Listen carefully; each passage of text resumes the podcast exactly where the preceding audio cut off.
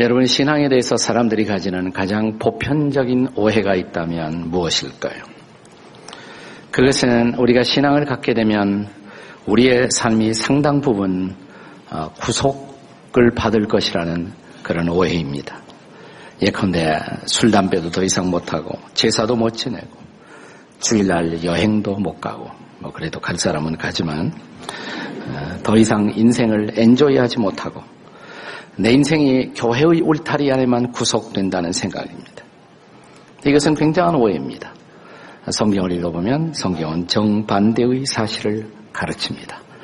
요한복음 8장 32절의 말씀을 기억하시나요? 같이 한번 읽겠습니다. 시작. 진리를 알지니 진리가 너희를 자유롭게 하리라. 진리가 우리를 자유케 한다는 것입니다. 여기서 말하는 진리는 형이상학적인 어떤 진리나 철학적인 진리나 우리를 진리게 하는 진리가 아닙니다. 요한복음 8장 36절은 그것을 분명히 하고 있습니다.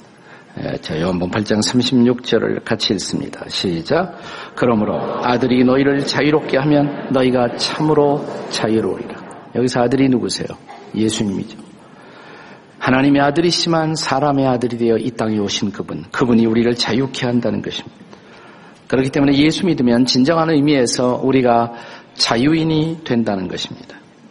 그런데 왜 사람들은 예수 믿는 것을 우리의 삶이 구속되는 것으로 오해하고 있을까요?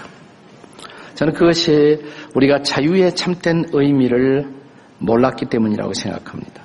보편적으로 아, 이 땅에 많은 사람들이 생각하는 자유는 거의 방종과 같은 의미를 갖습니다. 한번 방종해 보세요. 방탕해 보세요. 마음대로 하고 싶은 대로 방종의 길을 가보십시오. 자유할까요? 자유가 누려질까요? 어느 한순간 나는 죄악의 깊은 수렁 속에서 헤어나지 못하고 노예가 되어 있는 모습을 발견하게 될 것입니다. 그래서 예수님께서는 이 진리와 자유의 교훈을 가르친 요한복음 8장에서 우리들의 방종의 뿌리가 되는 죄, 그 죄가 우리를 노예로 만든다고 가르칩니다. 자, 요한복음 8장 34절입니다. 같이 읽습니다. 시작. 예수께서 대답하시되 진실로 진실로 너희에게 이르노니 죄를 범하는 자마다 죄의 종이라. 죄를 범하면 뭐가 돼요? 죄의 노예가 된다는 것입니다. 우리 민족은 지금으로부터 67년 전 일본의 식민지 억압에서부터 벗어나 자유를 얻었습니다. 아, 그, 그 자유, 일종의 정치적 자유, 사회적 자유라고 할 수가 있습니다. 저는 그것도 매우 소중한 자유라고 생각합니다. 얼마나 우리는 자유를 잃어버린 아픔을 경험했습니까? 이제 자유를 얻은 지 만 67년이 지났습니다. 제가 살아온 세월만큼 시간이 흘렀습니다. 제가 해방둥이거든요. 저는 어머니 뱃속에서 생각을 많이 했습니다. 언제 태어날까? 아, 저는 억압이 싫었습니다. 그래서 해방 이후에 자유인으로 태어났습니다. 우리가 이런 자유, 자유로운 나라에서 자유롭게 살아갈 수 있도록 피를 흘리고 삶을 희생한 선조들에 대한 감사를 기억하는 광복의 날이 가까워지고 있고 그래서 오늘 우리는 광복 주일로 지킵니다. 저는 오늘 우리가 자유를 누리는 민족이 될 수 있도록 희생한 우리 조상에 대한 감사를 아는 그리고 우리의 자유를 지킬 줄 아는 역사를 아는 후손들이 되어야 한다고 생각을 합니다. 하지만 오늘 우리가 누리고 있는 자유가 진정한 자유, 성경이 가르치는 참된 자유가 되기 위해서는 우리가 추구하는 자유가 단순히 정치 사회적 자유이어서는 안 됩니다. 그 이상의 자유가 되어야 합니다. 오늘 우리가 함께 읽은 말씀, 우리에게 너무나 익숙한 말씀 10편 23편. 23편은 이런 진정한 자유, 참된 의미의 영적 자유를 경험했던 우리의 한 신앙 선배의 고백이라고 할 수가 있습니다. 우리는 이 시편을 통해서 죄가 가져온 우리의 삶을 얽매는 구속하는 것들의 정체를 볼 수가 있습니다. 그리고 이제부터 우리가 갈망해야 할 참된 자유, 우리가 진정으로 행복하기 위해서 우리가 추구해야 할 자유, 그 자유가 어떤 자유여야 하는가를 성찰해 보고자 합니다. 저와 여러분이 갈망해야 할 자유, 그 자유는 어떤 자유이어야 할까요? 첫째로 그것은 욕심에서부터의 자유이어야 합니다. 욕심 없이 사는 사람이 있을까요? 저는 욕심이 다 잘못된 것이라고 생각하지 않습니다. 탐욕은 잘못된 것이지만 의욕은 필요한 것입니다. 의욕도 없는 인생, 그건 인생이 아니죠. 욕심이 없다, 무욕. 근데 무욕만으로 모든 사람이 산다면 저는 문명의 발전은 가능하지 않았다고 생각합니다. 의욕은 죄가 아닙니다. 의욕이야말로 삶의 에너지라고 할 수가 있습니다. 문제는 이런 건강한 욕심이 아니라 한계를 모르는 이기적인 탐욕, 욕심이 문제이죠. 성경은 바로 이런 이기적 욕심이 죄를 낳는 것이라고 가르칩니다. 어떤 청년이 늘 기도하기를 하나님, 제가 돈 많이 벌게 하시고, 그리고 예쁜 여자, 좋은 여자를 얻어 결혼하게 해주십시오. 하도 기도를 열심히 하니까 하나님이 너 꼭 둘 다다 다 필요하니? 라고 물으시더래요. 그래서 하나님, 그렇습니다. 다른 것은 몰라도 돈과 여자는 포기할 수가 없어요. 그래서 할 수 없이 하나님이 그에게 돈 여자를 주셨습니다.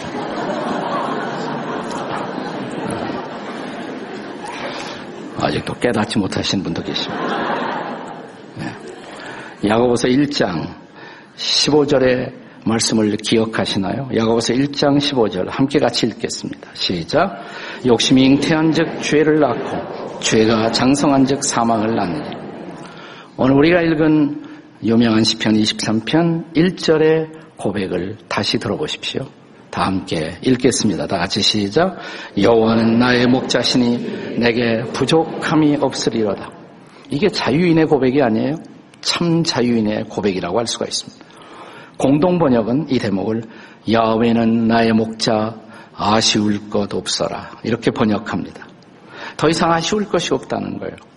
영어 번역에서는 이 대목을 I shall not want 라는 번역을 취하고 있습니다. 여기서 want, 원함이란 말이죠. 더 이상 원함이 없다는 말입니다. 아니, 원함이 없다니. 더 이상 원하는 것이 없을 만큼 모든 것을 소유했기 때문에 이 고백을 하고 있을까요? 그건 아닙니다. 살다 보면 원하는 것이 왜 없겠어요? 하지만 온 우주를 창조하신 만물을 지으신 하나님 그리고 만물을 다스리시는 하나님 그 하나님이 내 목자가 되셨기 때문입니다. 내가 서로 필요한 것이 있긴 하지만 그 하나님이 판단했을 때 내가 필요하지 않기 때문에 나보다 나를 더 잘하시는 하나님이 필요하지 않기 때문에 아직 안 주신 것이고 내가 정말 필요하다고 그분이 판단하신다면 하나님의 때 하나님의 방법으로 하나님이 주신다 믿고 있거나 없거나 당당하게 살아가는 삶. 이게 바로 자유인의 삶이 아니겠습니까? 네. 그것이 진정한 자유예요. 67년 전, 만 67년 전 일제에서 해방될 때 그때 비해서 오늘 한국 사람들은 엄청나게 잘 살고 있습니다. 적어도 경제적으로 보면 물질적으로 보면 그렇습니다.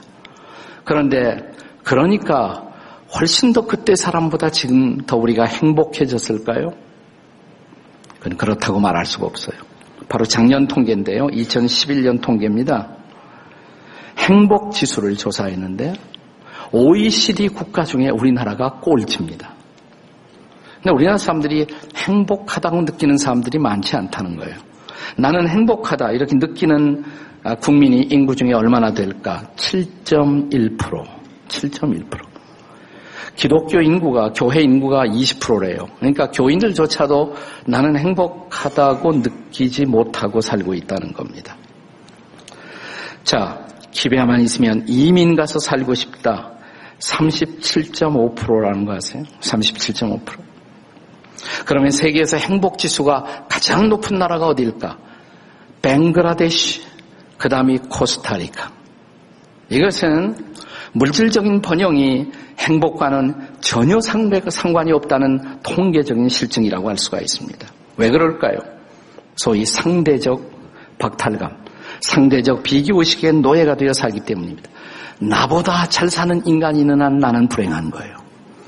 근데 나보다 잘 사는 인간은 항상 존재하거든요. 그러니까 행복하려면 사람들을 보면 안 돼. 하나님 보셔야 돼. 하나님. 내 인생의 주인 되신 하나님. 그리고 나를 인도하시는 하나님. 그 하나님을 바라보고 그 목자 되신 하나님의 인도 따라 살아가는 것. 그것이 진정한 욕망으로부터의 자유. 그 자유인 것을 믿으시기 바랍니다. 옆에 있는 분들에게 제발 하나님만 바라보고 사세요. 다 같이 시작. 네. 자, 진정한 자유, 참된 자유. 어떤 자유일까요? 두 번째는 두려움에서의 자유입니다. 두려움에서의 자유. 두려움은 보편적 인간의 보편적 실존의 양식입니다. 사람마다 어느 정도 다 두려움을 갖고 삽니다. 그런데 처음부터 그랬던 것은 아니라는 것을 기억하셔야 합니다. 여러분 성경을 보시면 성경에 두려움, 영어로 fear라는 단어가 처음 나오는 것이 창세기 3장 10절입니다. 자, 첫 사람 아담이 범죄했어요. 그렇지만 이 범죄한 아담을 하나님이 찾아오십니다. 아담은 도망가는데 하나님은 찾아오세요. 그리고 이렇게 묻습니다. 아담아, 네가 어디 있느냐?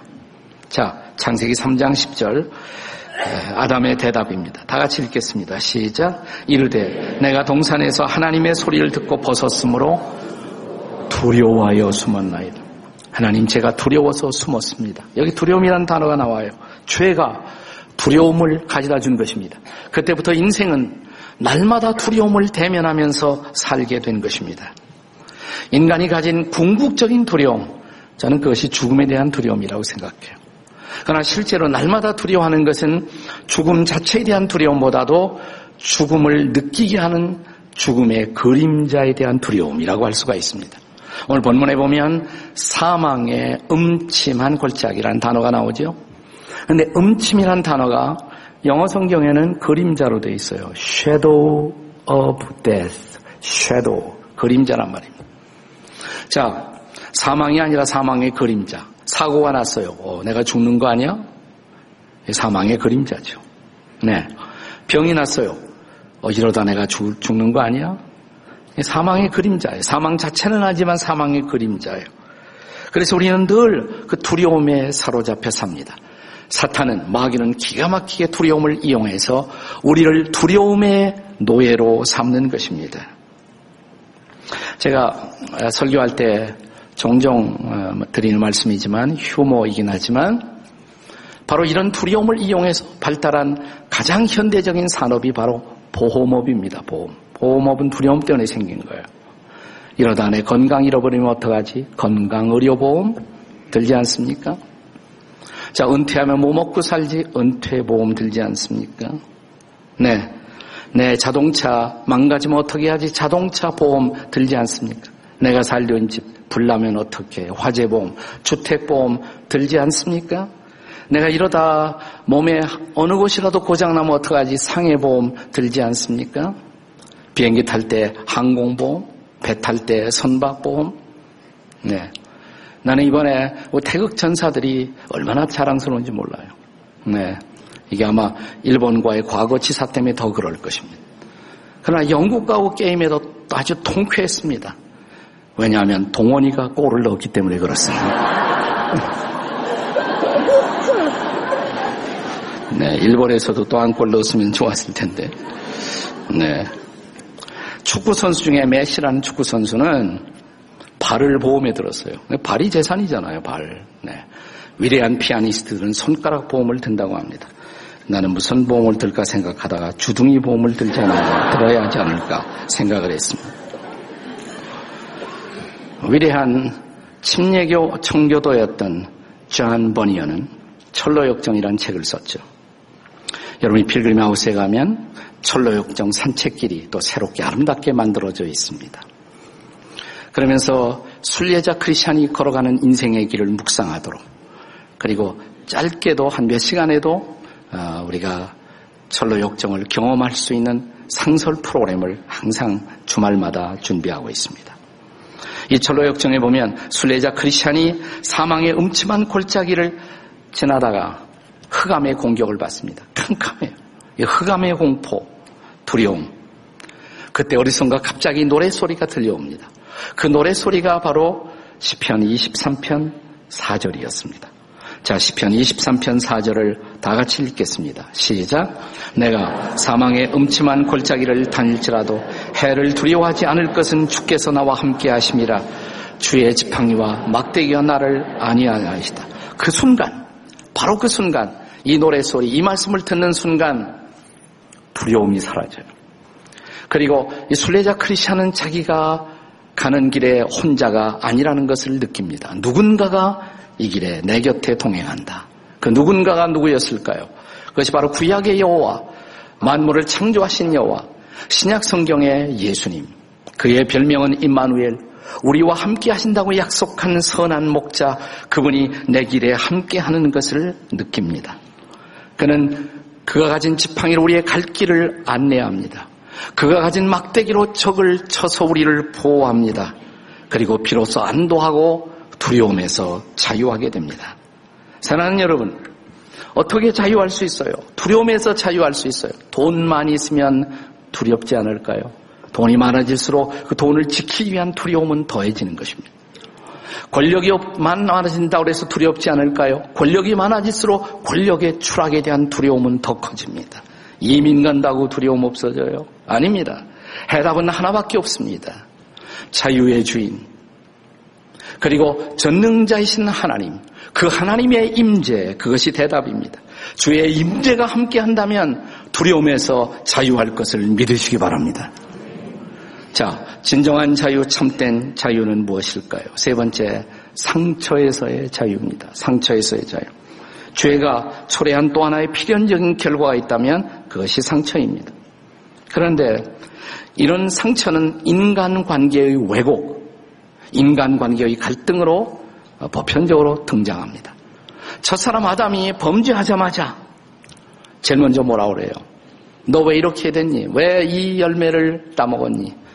당신이 함께하라고 주신 저 여자 때문에 그래요. 부부의 갈등이 그렇게 생겨. 부부의 갈등. 형제 사이의 갈등. 네. 그리고 부모와 자식 사이의 갈등. 고용주와 고용인의 갈등. 지도자와 그를 따르는 사람들의 갈등. 자, 그것이 바로 상처로 나타나는 것입니다. 상처가 심해지면 주변이 다 왼수로 보여. 부모도 왼수처럼 보이고, 남편도 왼수로 보이고, 마누라도 왼수로 보이고, 자식도 왼수로 보이고, 왼수들이 날뛰는 세상, 왼수로 가득 찬 세상으로 변화. 상처 때문에 그래요. 그 상처가 우리 마음에서 기쁨을 빼앗아 갑니다. 상처가 우리 마음 속에서 기도를 질식시킵니다. 상처가 우리의 마음 속에서 소망을 단절시킵니다. 그리고 우리는 어느새 상처의 감옥에 사로잡히게 됩니다. 여러분이 철로 역정 읽어보시면 순례자 크리스찬이 계속 길을 가다가 절망의 거인에게 포로가 돼요. 절망의 거인은 이 순례자 크리스찬을 사로잡자마자 감옥에 집어넣습니다. 성이라고 그러지만 감옥이에요. 그 감옥의 이름이 뭐냐? 의심의 감옥. 감옥에 갇히자마자 아무것도 믿을 수가 없어요. 세상에 믿을 놈 아무도 없다. 아무도 믿을 수 없어요. 누구도 믿을 수 없어요. 그리고 내일도 믿을 수 없고. 그때 이 절망의 거인의 마누라가 와이프가 다가오면서 순리자 크리스찬이 이렇게 말합니다. 당신은 이제는 살 소망이 없다고. 살아봤자 고통뿐이라고. 당신이 할 수 있는 방법은 딱 하나 있는데 고통을 줄이기 위해서 이제 그만 생명을 끊으라고. 이게 바로 사탄의 소리예요. 우리의 상처를 이용해서 우리를 공격하는 원수 마귀의 속상임인 것입니다. 그런데 크리스찬이 그때 두루마리를 만작거립니다. 두루마리. 두루마리가 성경이죠. 자, 두루마리를 만작거리다 거기에 열쇠가 떨어져요. 약속의 열쇠였습니다. 자, 하나님의 말씀 속에 길이 있었어요. 말씀 속에 희망이 있었어요. 그 열쇠를 사용해 보니까 옥문이 열려요. 새로운 세상이 펼쳐집니다. 자유의 길이 보이기 시작합니다. 조금 가니까 드디어 순례자 크리스찬은 기쁨의 산이라는 곳에 도착합니다. 기쁨의 산. 네, 거기서 신선한 열매를 따먹습니다. 거기서 쉼을 누립니다. 목욕을 합니다. 온전한 회복을 경험합니다. 사랑하는 여러분, 바로 이런 회복의 경험, 그리고 주님의 위로의 경험, 이것이 오늘 10편 23편 5절의 고백이 아니겠습니까? 자유를 얻은 이 상처로부터 자유하게 된 회복을 경험하는 순례자의 고백입니다. 5절 다 같이 읽겠습니다. 시작. 주께서 내 원수의 목전에서 내게 상을 베푸시고 기름을 내 머리에 부으셨으니 내 잔이 넘치나이다. 이스라엘 팔레스타인을 포함한 중동 지방에서 양치는 목동들이 제일 두려워하는 곤충이 있습니다. 그게 뭐냐면 코파리 떼예요. 코파리 떼. 왜 코파리라고 그러냐면 코 속을 파고 들어가요. 네, 큰 파리인데 조그만 파리가 코로 들어가요. 들어가서 속에 들어가서 온갖 장을 뒤집어 놓습니다. 그 얼마나 고통스럽겠어요. 사람에게도 공격할 수가 있어요. 근데 양이 공격을 받으면 떼굴떼굴 구른다고 합니다. 그럼 어떻게 하겠어요? 목동이 그때 그 양을 데리고 큰 평평한 바위 하나를 찾습니다. 일종의 수술대예요. 거기 바위에다 눕혀놔요. 그 다음에 어떻게 하느냐? 올리브 오일을 그 코에다 부어 넣습니다. 올리브 오일을. 네. 그러면 그 코파리가 죽어버려요. 그리고 그 올리브가 치료를 시작합니다. 상쾌하게. 그 다음에 그 올리브 오일을 머리도 부어요. 온몸에다 쫙 붓습니다. 그러면 소생해요. 새롭게 회복이 되는 것입니다. 이 놀라운 회복의 경험. 바로 그 경험을 오늘 바로 20편, 23편 5절은 기가 막히게 묘사하고 있는 것입니다. 오늘 여러분 가운데 이 코파리 때의 공격을 받아 상처의 감옥에서 잠 못 이루는 밤을, 불면의 밤을 지새우고 있는 분들이 계십니까? 약속의 말씀에 귀를 기울여 보세요. 거기에 길이 있어요. 하나님의 음성을 들어보세요. 그리고 성령의 기름 부으심을 사모하십시오. 성령의 기름 부으심이 임하면 여러분이 성령의 기름에 잠기면 의심의 영은 도망갈 것입니다. 절망의 영이 도망갈 것입니다. 원수마귀도 도망갈 것입니다. 옥문이 열릴 것입니다. 치료가 임할 것입니다. 자유가 임할 것입니다. 상처로부터 자유하게 될 것입니다. 우리가 사모해야 할 자유. 성경이 가르치는 자유. 네 번째로 그것은 죽음에서의 자유입니다. 저는 이것을 궁극적인 자유 이렇게 부르고 싶어요. 여러분 죄의 삭은 뭐라고 그랬어요? 사망입니다. 죄 때문에 결국 죽어요. 어, 죽는 것은 정한 이치요. 결국은 죽어야 합니다. 우리가 마지막으로 싸워야 할 것이 죽음입니다. 죽음은 마지막 원수입니다. 그래서 바울은 고린도전서 15장 55절에서 사망아 너의 승리가 어디 있느냐? 사망아 내 쏘는 것이 어디 있느냐? 사망은 마지막 대결해야 할 원수라고. 피상적으로 말하면 저는 죽음은 인생의 마지막 승리자라고 생각을 합니다. 왜냐하면 죽, 죽음이 모든 것을 삼키니까 죽음이 모든 사람을 삼키니까 죽음은 최후의 승자라고 말할 수가 있겠지요. 그런데 성경은 거기에 동의하지 않습니다. 바울은 동의하지 않습니다. 같은 고린도전서 15장 57절에서 바울은 이렇게 선언합니다. 다 같이 읽겠습니다. 시작. 우리 주 예수 그리스도로 말미암아 우리에게 승리를 주시는 하나님께 감사하노니 죽음이 마지막 승리자가 아니라 예수가 마지막 승리자라는 것입니다. 왜 그랬을까요? 예수가 죽음을 승리하셨습니다. 믿으십니까?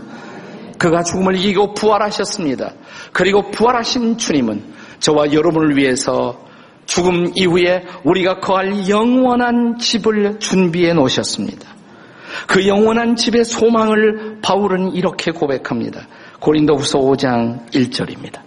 고린도후서 5장 1절 다 같이 읽겠습니다. 시작. 만일 땅에 있는 장막집이 무너지면 하나님께서 지으신 집, 곧 손으로 지은 것이 아니요 하늘에 있는 영원한 집이 우리에게 있는 줄 아느니라. 믿으세요? 그 영원한 집이 우리를 위해서 준비되어 있다. 네. 그 천국 소망, 영원한 집에 대한 소망 때문에 이 땅에서의 사소한 두려움을 극복할 수가 있었던 것입니다. 그리고 이 땅에서의 고난도 시련도 이길 수가 있었던 것입니다.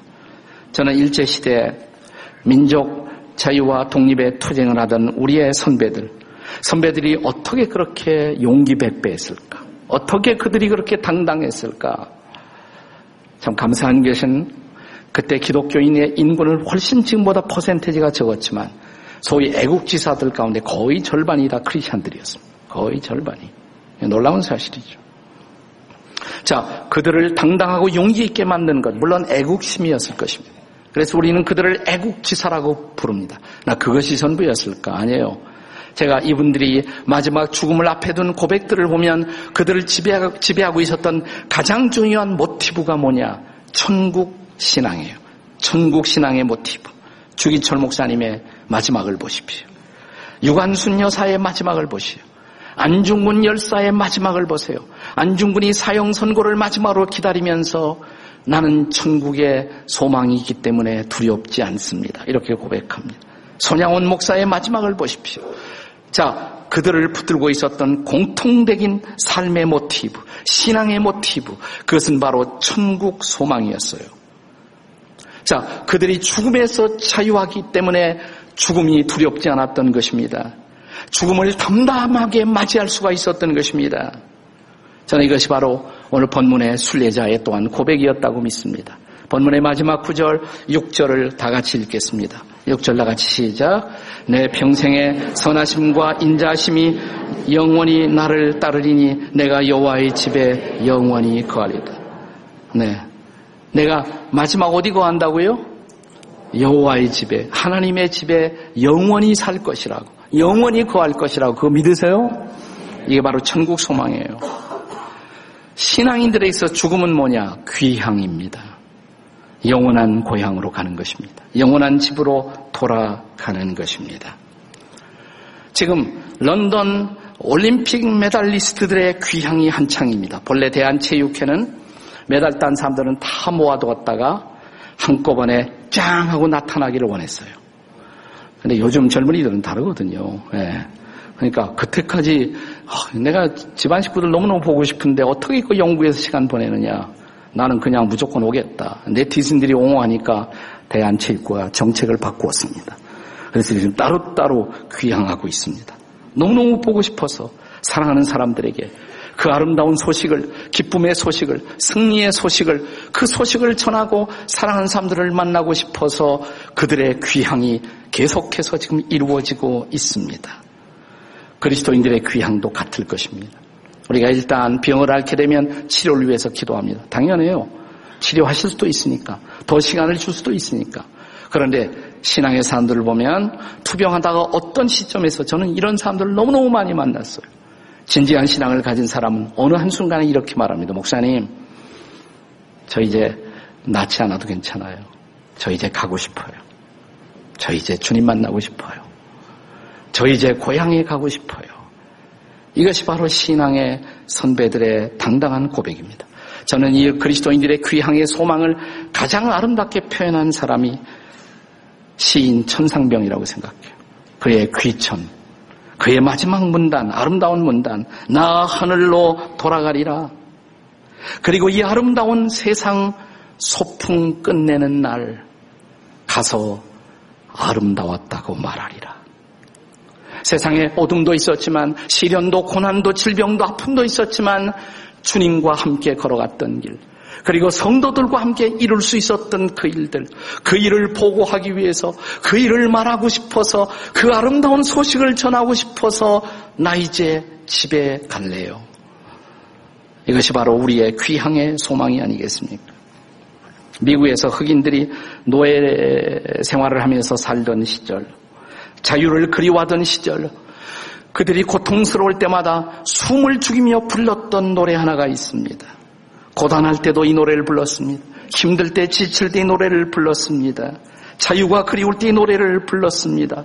삶의 무게가 그들을 누를 때마다 이 노래를 불렀습니다. 사랑하는 사람들을 억울하게 떠나보내고 그들의 육신을 차가운 땅에 묻으면서 그들은 이 노래를 불렀습니다. 남북전쟁이 끝나고 흑인들에게 자유가 선포되자 그들은 거리로 거리로 쏟아져 나와서 이 노래를 불렀습니다. 그 노래가 여러분이 방금 전에 불렀던 노래예요. 우리 지구촌 찬양 238장입니다. Oh freedom Oh freedom 오 자유 오 자유 나는 자유하리라 비록 얽매였으나 이제 돌아가리라. 자유 주시는 내 주님께 돌아가리라. 자유를 주시는 그 주님께. 여러분, 이게 원래 그래서 흑인 영가예요. 니그로 스피리추얼입니다. 흑인 가수인 셜리 베레트의 노래로 잠깐만 들어보시죠.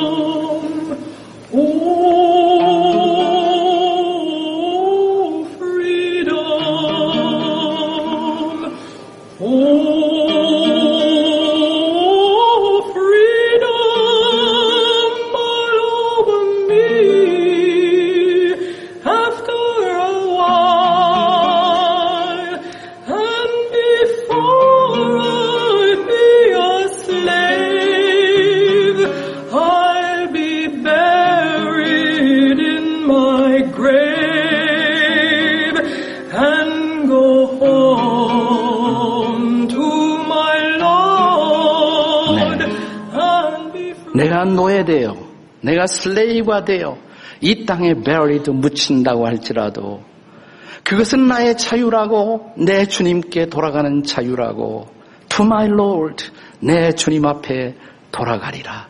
자유.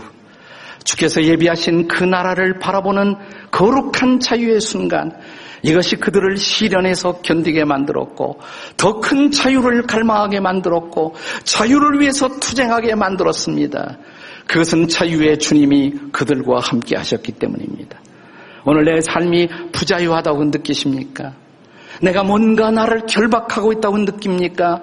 욕심이 여러분을 묶고 있습니까? 두려움이 여러분을 묶고 있습니까? 상처가 여러분을 꽁꽁 결박하고 있습니까? 죽음이 두려우십니까? 주님 앞으로 오십시오. 그러면 우리도 이렇게 고백하게 될 것입니다. 야훼는 여호와는 하나님은 예수님은 나의 목자시니 부족한 것이 없어요. 자유입니다. 나의 모든 죄를 짊어지고 내 욕심을 짊어지고 십자가에 돌아가시고 거룩한 피를 흘려 나를 씻어주시고 나를 용서하시고 나를 자유케 하시고 이 거룩한 자유를 갖고 일어나 찬양하며 살라고 기도하려고 사시는 선포하시는 이 주님의 자유가 오늘 여러분과 저에게 임하시기를 주의 이름으로 축원합니다. 이 자유를 누리시기 바랍니다. 기도하시겠습니다.